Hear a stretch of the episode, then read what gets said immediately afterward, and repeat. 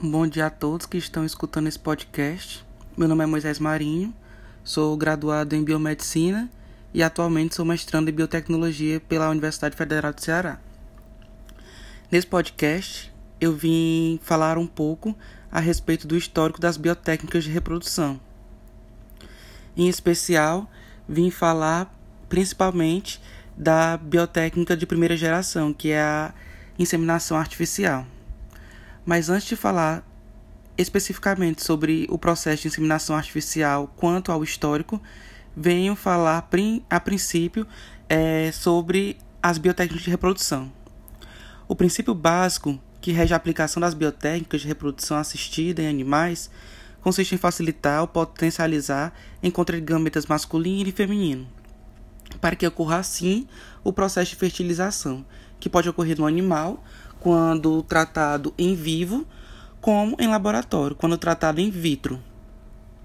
Essas são técnicas que melhoram e vi- viabilizam a, fertil- a fertilidade animal ou potencializam sua eficácia reprodutiva. É, porém, os animais de interesse é, ditos como zootécnicos, eles buscam cada vez mais a eficiência do processo reprodutivo e também produtivo. Essas biotecnologias da reprodução, elas trazem como suporte para a resolução de problemas de animais é, considerados inférteis ou outras condições de fertilidade.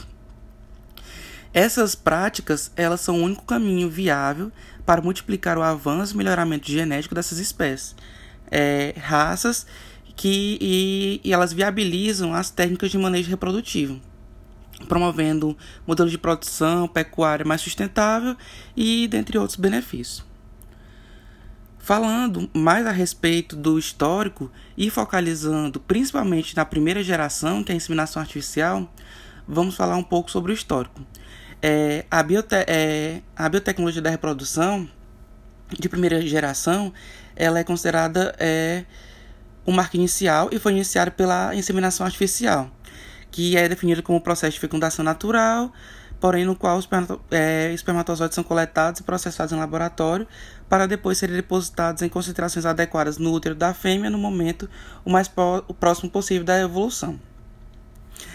Existe ainda a possibilidade do sêmen ser congelado em nitrogênio líquido, fazendo com que o material é, genético do macho possa ser preservado por anos ou décadas, mesmo depois da sua morte. A finalidade principal da inseminação artificial é facilitar a chegada dos espermatozoides, as trompas, no número adequado para a fertilização dos ovócitos. Visando achar o melhor momento para a inseminação artificial, o ciclo estral, que é o ciclo de reprodução das fêmeas em animais, é, precisa ser controlado e monitorado para uma correta sincronização do momento da inseminação, o que pode ocorrer por meio de exames ginecológicos ou com ou sem utilização de, da ultrassonografia para o controle do ciclo reprodutivo, né? A inseminação artificial, ela conseguiu popularidade nos anos setenta com o tratamento da infertilidade humana.